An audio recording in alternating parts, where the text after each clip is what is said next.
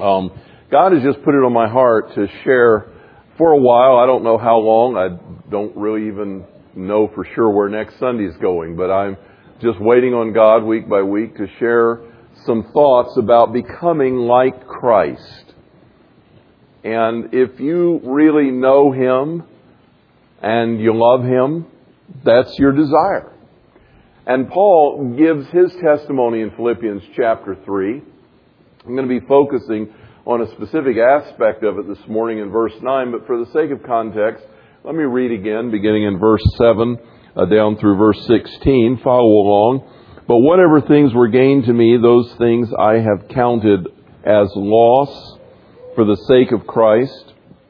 More than that, I count all things to be loss in view of the surpassing value of knowing Christ Jesus my Lord, for whom I have suffered the loss of all things, and count them but rubbish in order that I may gain Christ, and may be found in him, not having a righteousness of my own derived from law, but that which is through faith in Christ, the righteousness which comes from God on the basis of faith, that I may know him, the power of his resurrection, and the fellowship of his sufferings, being conformed to his death, in order that I may attain to the resurrection from the dead. Not that I've already obtained it, or have already become perfect, but I press on in order that I may lay hold of that for which also I was laid hold of by Christ Jesus. Brothers, I do not regard myself as having laid hold of it yet, but one thing I do, forgetting what lies behind and reaching forward to what lies ahead, I press on toward the goal for the prize of the upward call of God in Christ Jesus. Let us therefore, as many as are perfect, have this attitude. And if in anything you have a different attitude, God will reveal that to you also. However, let us keep living by the same standard to which we have attained. Paul, as we shared last week, has expressed the passion of his life. He has said very clearly, there's, there's one goal that motivates me. It motivates me beyond all other goals. It is a goal that is so worthwhile that I have willingly surrendered everything else in my life. I have subordinated all the other things in my life for the purpose of gaining this one goal. And that goal is I want to know Jesus. I really want to know Him. I want to walk with Him. I want to experience Him. I want to feel His presence. I want to understand His heart. I want to know Jesus Christ in a personal, intimate, relational way. That, that's what motivates me. And I'm willing, if necessary, to sacrifice everything to obtain that goal. That's the, the driving force of my life. So if you want to understand the Apostle Paul, as you read kind of the New Testament and all of his exploits and great missionary journeys and all those other kinds of things. If you really want to know his heart, this is it. The, the motivating factor for everything that he does, he says, I want to know Jesus. And, and I hope that that's your goal. I, I hope that that's the passion of your heart, that underneath all the dust and rubble and clutter of life, and you know, you get down to the bottom line, that what drives you, what motivates you, is a passionate yearning to be close to Jesus Christ. But we can't talk about having a relationship with God without also talking about godliness, holiness, righteousness. The scripture says, how can two walk together unless they're in agreement? And if you're not on the same page with God, in terms of his character and who he is, then it's hard to have a relationship with him. You just can't talk about walking with Jesus Christ without also, sort of in the same breath, talking about being a godly or a Christ-like person. That, that's a part and parcel of the same passion. And Paul expresses that in this passage when he says, I want to know him but in verse 9 he says, and be found in him. Look at that. Be found in him, not having a righteousness of my own derived from the law, but that which is through faith in Christ, a righteousness which comes from God on the basis of faith. Paul says, as I pursue Jesus Christ, I also want to, to, to be found. You know, what do you do when you find something? You, you, you discover it, you look, and it's, whoa, there it is. And he says, when you discover me, I want to look like Jesus. I, I not only want to be walking with him, I want to reflect him. I want to look like him. I want to act like him. That's, that's my goal. Now, when we talk about the term righteousness, and you can use all kinds of terms to talk about this idea. You can talk about godliness. You can talk about holiness. You can talk about sanctification. Some people have trouble with that because it's a theological word. You know, you can talk about Christ-like character. You can talk about being made in His image. But at some point or another, all of those terms go back to the, to the root of righteousness. And righteousness is an objective standard. It's not a, a, a loosey-goosey situational ethic, you know, that, well, it's what's good for you is not good for me and what's okay. It's not, it's an objective standard. It is the character of God and God is unchanging. So his righteousness is, is fixed and there's a standard. And one day, if a person is not found in Jesus Christ by faith, they will stand before God's bar of justice and they will be measured by the standard. And the standard will be Jesus Christ, His perfect holiness. And, and whether they measure up will, will be the determining factor. And we know how that's going to turn out because none of us measure up. So when we come down to righteousness, there are kind of two sides to this coin. And I want to talk about those for a moment because we have to kind of lay this foundation in order to move into Paul's testimony and his experience. Righteousness in the life of a Christian can be expressed as two, two sides of this coin. The first kind of righteousness, it's not really different, but it's the way it's applied, is the righteousness which comes to us in the moment of salvation. It comes to us on the basis of faith when we are born again and God gives us righteousness. Let me kind of back up and explain how that happens just by way of review.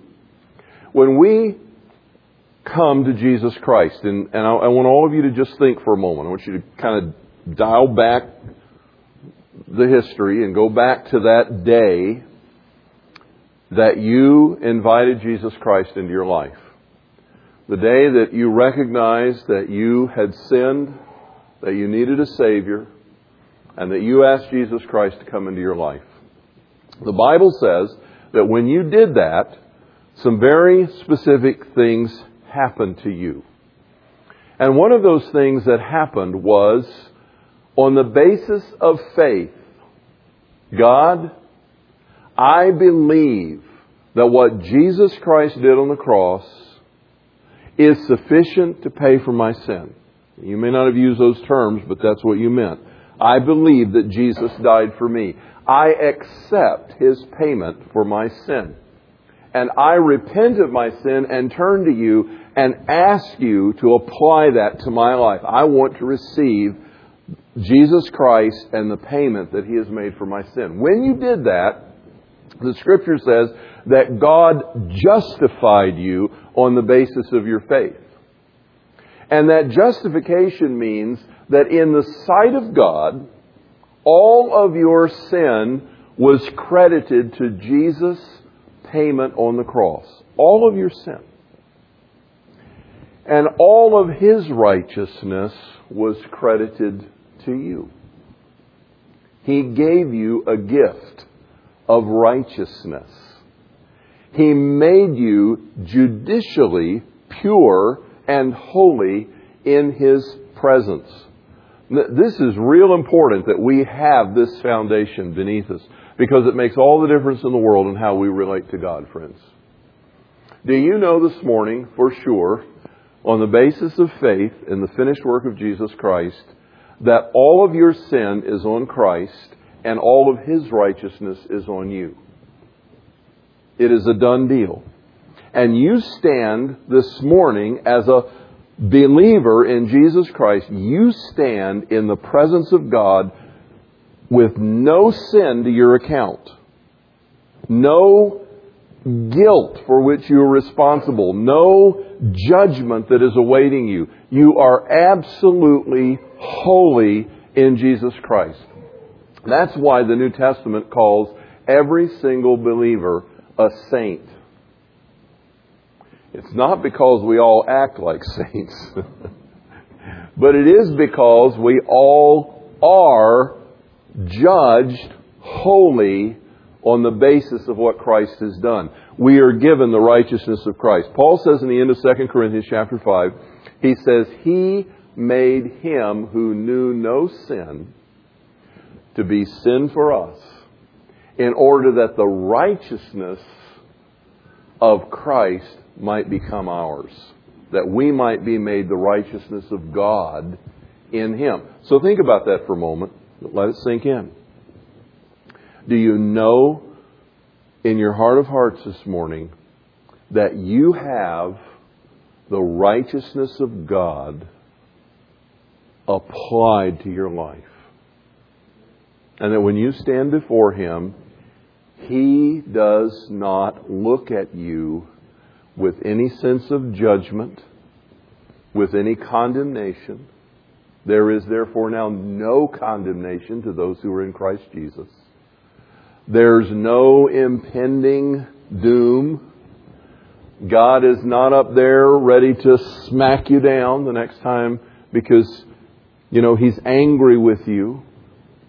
He has completely forgiven you in Jesus Christ. And as a child of God, you will never be punished for your sin. Okay? You will never be punished for your sin. Jesus Christ has borne the punishment. And, and the debt was paid on the cross. And you're free. We need to understand this before we really can move further in the Christian life because otherwise, if we don't get it, we spend a lot of our lives living under a cloud of guilt, struggle, and frustration, and feeling like we're in an adversarial relationship with God. Like He's just, you know, He's the, the big judge in the sky, and He's just kind of waiting for us to mess up next. And we, we live that way, and we never have that clear conscience. And Tristan was preaching a couple of weeks ago from First John, talking about this. Beloved, if our hearts condemn us, you know, if we have that sense of condemnation, we have a hard time being free with God. God wants us to be free in His presence. So, so there is a kind of righteousness that we are given that is a judicial or an imputed righteousness. If you have the study guide, there's two blanks there under Roman numeral 1, letter A. And if you want to fill in the blanks, the two words are imputed or judicial. And imputed simply means God credits it to our account. It's not pretend, it's real. Jesus paid the debt. It's finished, and God credits us with His righteousness. And judicially, we are justified and free from sin. We have the holiness of God in Jesus Christ. But then there's another side to the equation of righteousness. And that is when we come to know Jesus Christ. Now think back again to that moment when you trusted Christ as your Savior. When we come to know Jesus Christ, we begin a journey. And that journey includes a gradual transformation. And if your experience is like mine and, and the experience and testimony of different biblical characters, uh, you will recognize that probably after your conversion, within that moment and perhaps the next day, you felt amazingly clean, you felt pure, you felt washed, you, you were you had peace not only with God judicially, but you had peace in your heart. For the first time, you felt like you had shed the load of weight and, and all of that. And, um, and you probably noticed some things that, that changed right away. Uh, God just has a way of touching some of those big issues of our lives and, and, beginning to fix them almost immediately. And, and it's like, wow, you know, this is, God is really working in my life. But then as you move along, you notice that there's still a lot of you creeping in, you know? And God begins a process of day by day making you over into the image of Jesus Christ. He's, he's working on that transformation. It's both instantaneous, but it's also progressive. And he's working on that. And as he does that, we find that if, if you're following Christ, then you can look back and you can see the difference. You know, kind of like Paul says, not as though I'm already perfect, but he says, I've, go, I've gone somewhere. I've made some progress. And I can look back and see the change. Can you look back and see the change? Can you see that you're different today than you used to be? Can you also see that you're not where you want to be? Uh, that you're in process, that God is at work in your life. That process is called, two more blanks, practical or experiential righteousness. And by that we talk about the kind of righteousness that is actually worked out in our lives in practice day by day. It has to do with how we behave, not who we are, but how we act. And, and, I, and I really want you to see the difference between that. Who are we? We are holy saints in Jesus Christ in the presence of God. How do we act? Eh, more or less like that. you know, somewhere along the journey. We are saints, but we practice and act on a daily basis, uh, in part dependent upon our maturity in Christ, and also depending on our understanding of what I want to get to here. Because as we're looking at Paul's testimony, in Philippians chapter 3, I think a good question to ask is, what kind of righteousness is he talking about here? When he says, I want to know him, and I want to be found in him, not having a righteousness of my own, but that which comes through Jesus Christ. A righteousness not based on law, but based on, that comes from God based on faith. That's the kind of righteousness I want to have. I believe that this entire chapter, even chapter 2, this whole section, Paul is talking about his daily walk, his daily practice. He's talking about his experience. He's not talking here about positional holiness in Christ, but he's talking about practical daily living. He says, when people look at me, I want to be found having a righteousness that has come through faith in Jesus Christ, not one that is based upon the law. And as we look at his statement, he says, I want to be found in him, not having a righteousness of my own derived from the law, but that which is through faith in Christ. I do not think, and I believe I have strong scripture for this, I do not think that Paul got the depth of this in the blink of an eye on the road to Damascus. And let me explain why. The Apostle Paul had spent his entire life seeking to become a law keeper. Now, our motivations do get mixed up. And he may have liked the idea of being a Pharisee. And as he got into seminary and people began to talk about what, what a bright future he had, he kind of might have warmed up to the idea of, boy, I could be the leading teacher of Israel someday. I, I, those motives are probably in there. In fact, Now that I think about it, they probably were because Paul said the thing that tripped me up in the law was don't covet. He said it wasn't the outward stuff everybody could measure, it was what was going on inside of me that was my problem. You know, so maybe all of that stuff was going on in there. But, but his basic motivation was, I want to be a good Jew. I want to be a godly person. I want to, I want to do the right thing. I have a friend who lives in North Chicago in, in, in a neighborhood, blocks and blocks and blocks of Orthodox Jewish people. And they're Orthodox Jews. They keep the law. They obey every jot, every tittle. They follow it to the letter, you know. They, they just, they, in ways, I won't even bore you with the details, but it's just amazing the lengths to, to which they go. I think I told you the story. I will tell you one story. I think I told you maybe before that um, he had a neighbor one time that that came over, and the pilot light had gone off on her stove, and so she came over. She's standing on the steps, and she's there, and she's talking about, um, you know, uh, having problems in the kitchen or whatever, and uh, never mentions that she needs him to light the pilot light because if she asks him to go light the pilot light, she's asking him to work on the Sabbath, which would be sinning and inducing him to sin. So, but if, if a Gentile volunteers to sin, well then that's okay. That's, that's not the problem. So, so, you know, she's kind of, she's kind of hemming and hawing around and finally he gets the idea. He says, has, your pilot light gone out? Uh, out? Well, yeah. Um, well, would you like me to come light it? Well, if you want to, you know, because she couldn't light it and she couldn't ask him to light it. But if he wants to go volunteer to sin, that's up to him, and he can come light the pilot light. Well, I, I mean, they go to great lengths to follow the letter of the law. And if you say, why are you doing that? You know, they won't say, I'm trying to earn my way to heaven.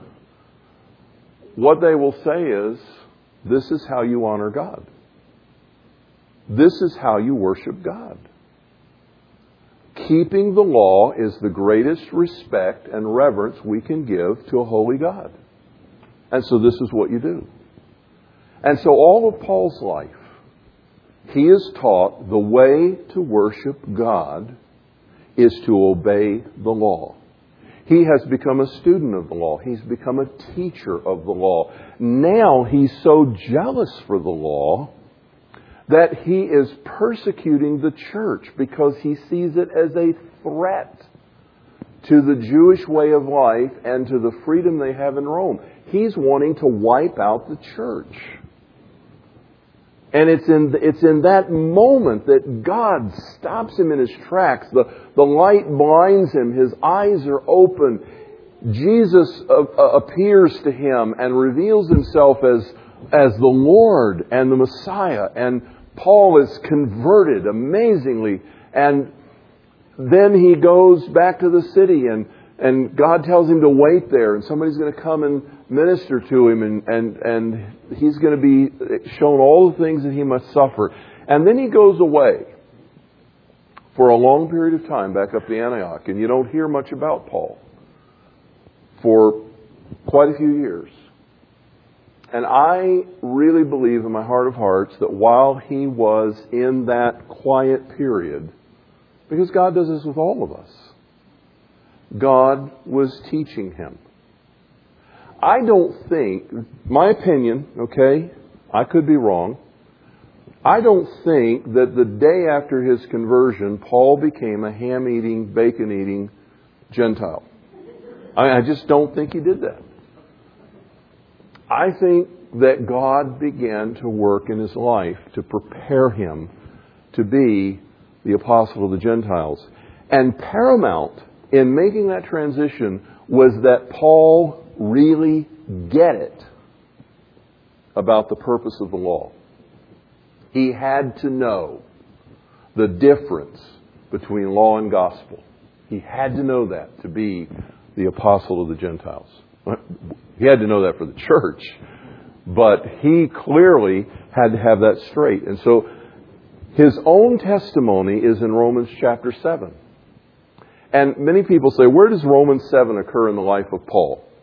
You know the passage where he says that I, I try to do stuff and, and I and I can't and I and the things I hate I'm doing and he says I, I'm just miserable. I, I'm trying to be good and I'm being bad and I hate being bad and I'm doing terrible stuff and I don't know what to do about it. I'm struggling. People say, where did that occur in Paul's life? I honestly believe that it occurred after his conversion back in Antioch as he wrestled with the, the, the, question of how do I live for Jesus Christ? How does this work? How do I live this out? And Paul's testimony is I, I read the law and I agree with it, and it's good. I yes, I like that. I, I'm with God on this subject, and I, I, I determine I'm going to keep it. And the next thing I know, I'm falling flat on my face. And I read the things I shouldn't be doing, and I agree. I, I hate those things. And why do I do them? Do you have those? Do you have those experiences? You don't have to raise your hand. do you do you know the feeling of having behavior in your life that just mystifies you? I hate this. I, I, it doesn't even make sense. Why is this happening? Why do I do these things? You know, or contrariwise, I know what I ought to do. Why do I mess up when I'm in this situation. Why do I do that? Paul says that's where I was. And I'm struggling, and I'm trying, and I'm failing. And that's where he comes to that conclusion. He says, There's nothing good in me. The more, the, the more I've been at this, the more I've realized I can't produce. And he says, Who will help me? Who will Deliver me from this body of death. And he introduces that wonderful, hopeful phrase I thank God through Jesus Christ, my Lord. So I really believe that Paul, as he's talking about his testimony here, he says, I purpose to know Jesus. That happened on the road to Damascus. Who are you, Lord? that was the first question he asked, and he's been pursuing that ever since. I want to know Jesus Christ. I really want to know him. And as he's pursued that, he's recognized, I, and to, to walk with him, I have got to be in agreement with him. I've got to be in harmony with him. I've got to be on the same page as he is. And, and his first experience was not good. He struggled and he failed. And so he now gives his testimony. This is a long time later. His quiet years in Antioch have long passed. He's already written the letter to the Roman church. He wrote that in Corinth on his way back to Jerusalem before he got arrested. Now, a couple more years have passed. He's sitting in jail in Rome waiting for trial, and he's writing this letter to the Philippians. And he says, This is my testimony. I want to know Christ, and I want to be found in him, not having my own righteousness I don't want people to see the best I can do. I want to be found in Him with a righteousness that has been produced in me by faith, the righteousness that derives from God and comes by faith.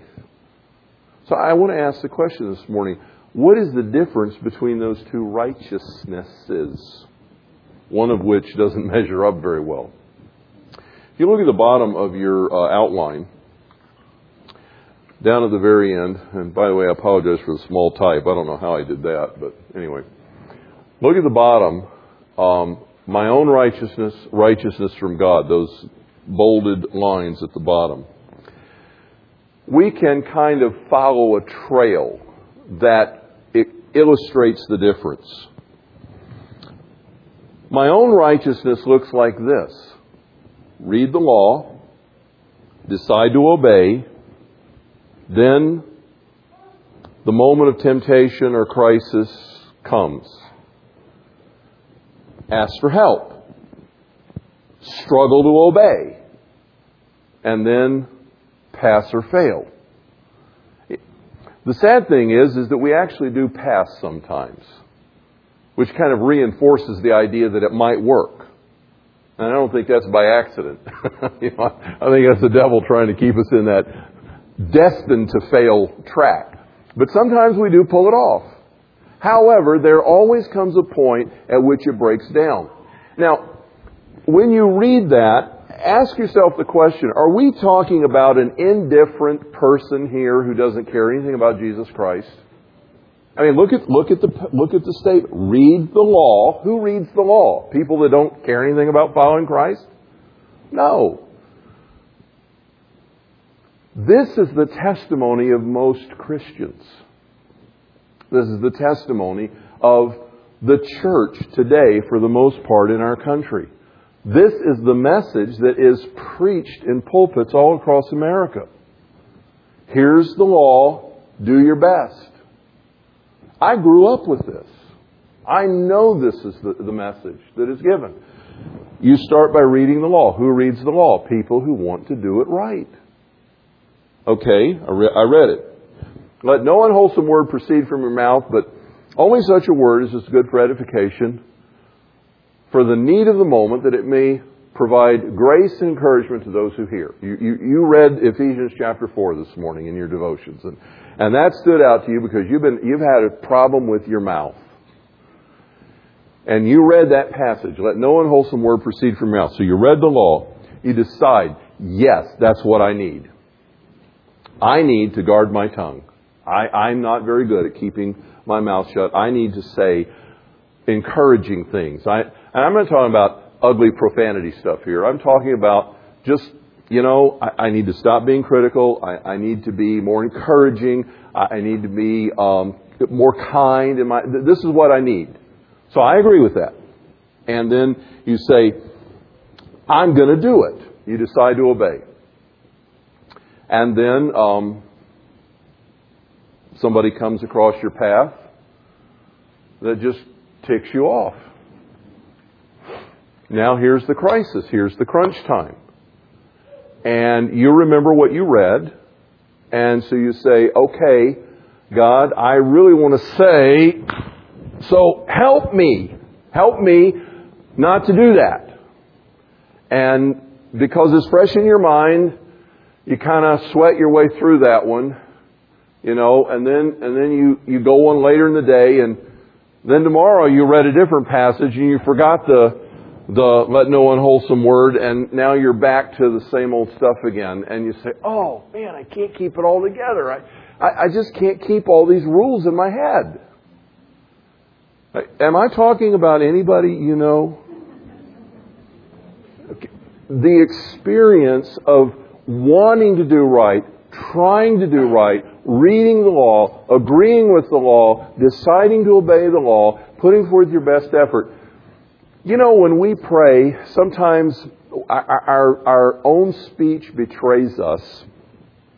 Because if I were to correct you, you would say, Oh, I know that. But really, we betray ourselves in our speech. Lord, help me. What are you praying? Lord, help me. I'm the one responsible here. I have to do the action. If I just had a little bolstering from God, I could make it happen. Lord, help me. And the Apostle Paul says, What I discovered was, I don't have anything to contribute. There's nothing good in me. I'm a zero. I don't have anything to offer. So helping me, you know, is like multiplying by zero. It, you get nothing. It doesn't work. And eventually you fail. And I want to tell you folks that that's where most Christians live. Sadly, because uh, in many cases they've, they've never been taught any different. But notice what Paul says in Philippians 3. His whole life has changed. He says, I used to be a law keeper. I don't want to be that anymore. I have counted my Pharisaism as rubbish. I want to be a follower of Christ. I want to know Him. This is relationship based, not law based. And it has a totally different starting point.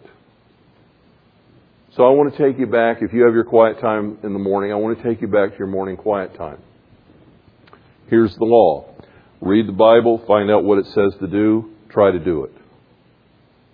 Here's the relationship moment Lord Jesus, I love you.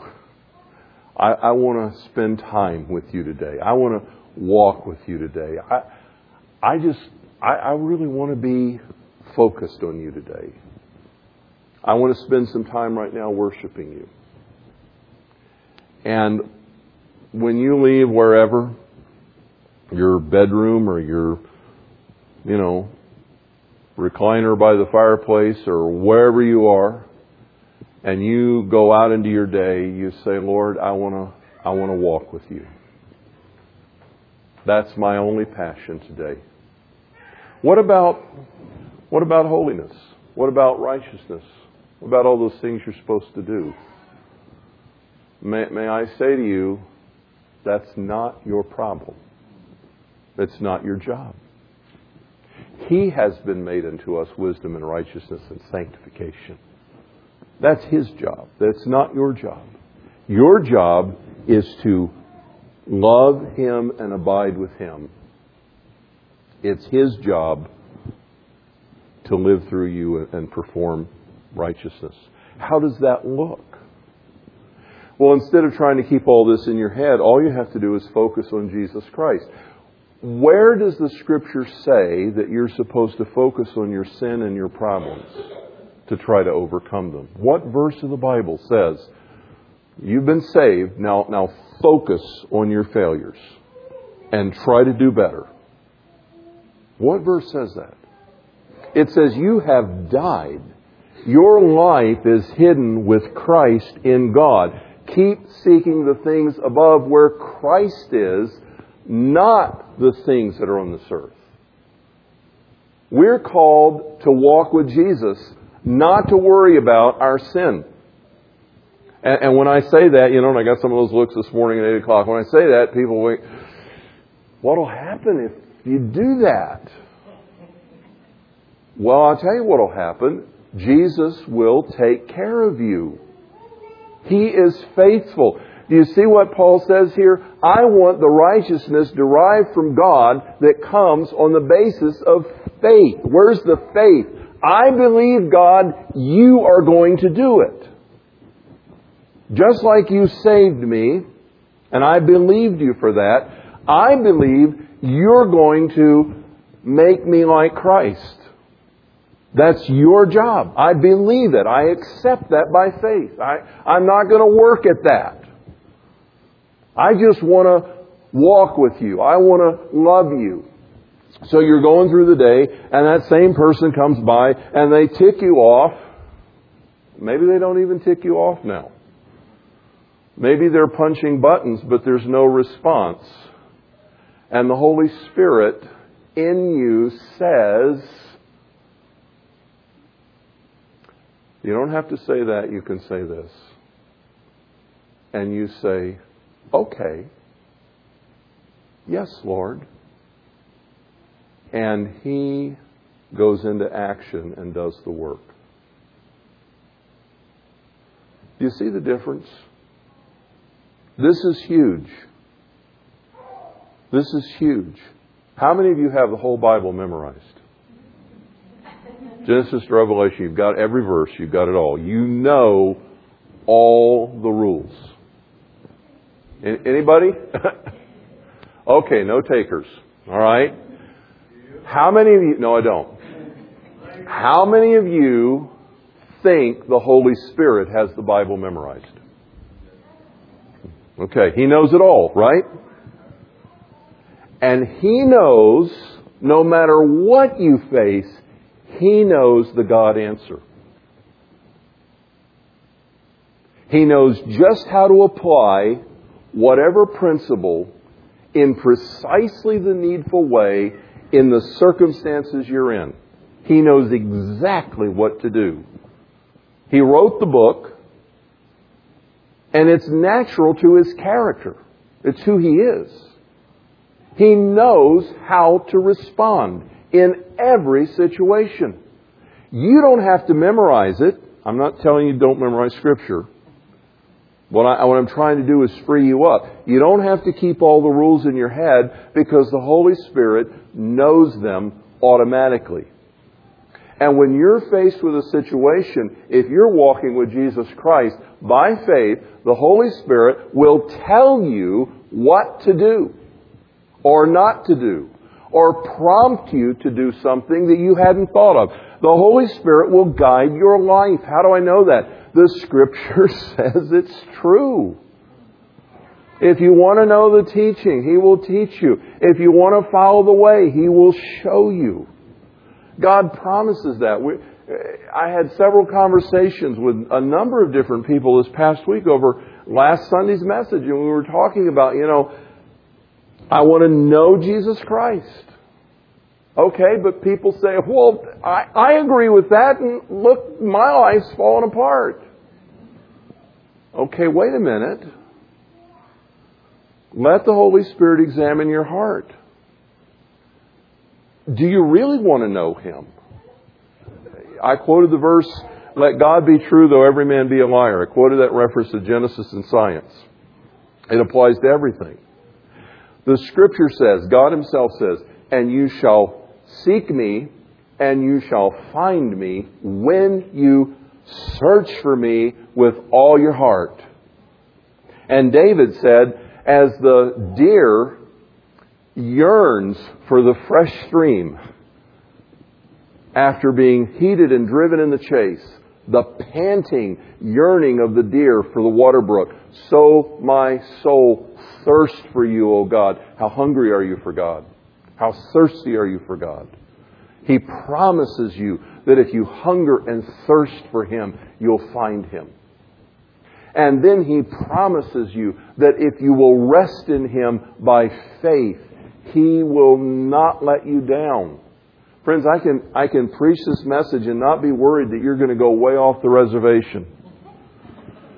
And the reason I know that is because David in Psalm 39 says, uh, uh, in the likeness of hungering after God and the desires of his heart, he, he says, the steps of the righteous man are ordered by the Lord, and even if he stumbles, he will not be utterly destroyed because God upholds him with his hand.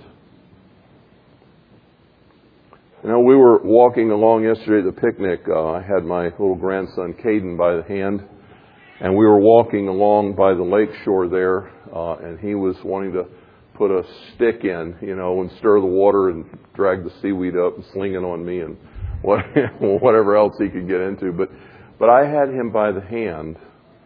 I don't know what Caden weighs, but it's a whole lot less than me. He's a little guy, and I've got his hand, and he's in no danger of landing in the lake. As long as I'm standing. I can't guarantee me, but he's not landing in the lake because I've got him. God holds you up with his hand. You know, if you want to know him, if you want to follow him, he says, Leave the righteousness bit to me. I will take care of it. Start your days looking at me. Walk with me, and I will take care of you. And when those moments come, should I or shouldn't I? Should I do this or that? Go here? Mm, no. When those moments come, He will tell you what to do. I guarantee it. If you've never heard the voice of God, you're not sure you've heard the voice of God, I want to challenge you to put him to the test this week. Put him to the test. Stop worrying about the rules. Get before God. Say, Lord Jesus, I really just want to know you. I want to walk with you. That's my heart's desire. You will hear his voice. However, he chooses to talk to you, you will hear his voice. He will guide you. You will know. And he will lead you back to the Word to refine your understanding. I'm not telling you that you don't read the Scriptures again. You don't read them to obey them in the sense that I must do this and then try that.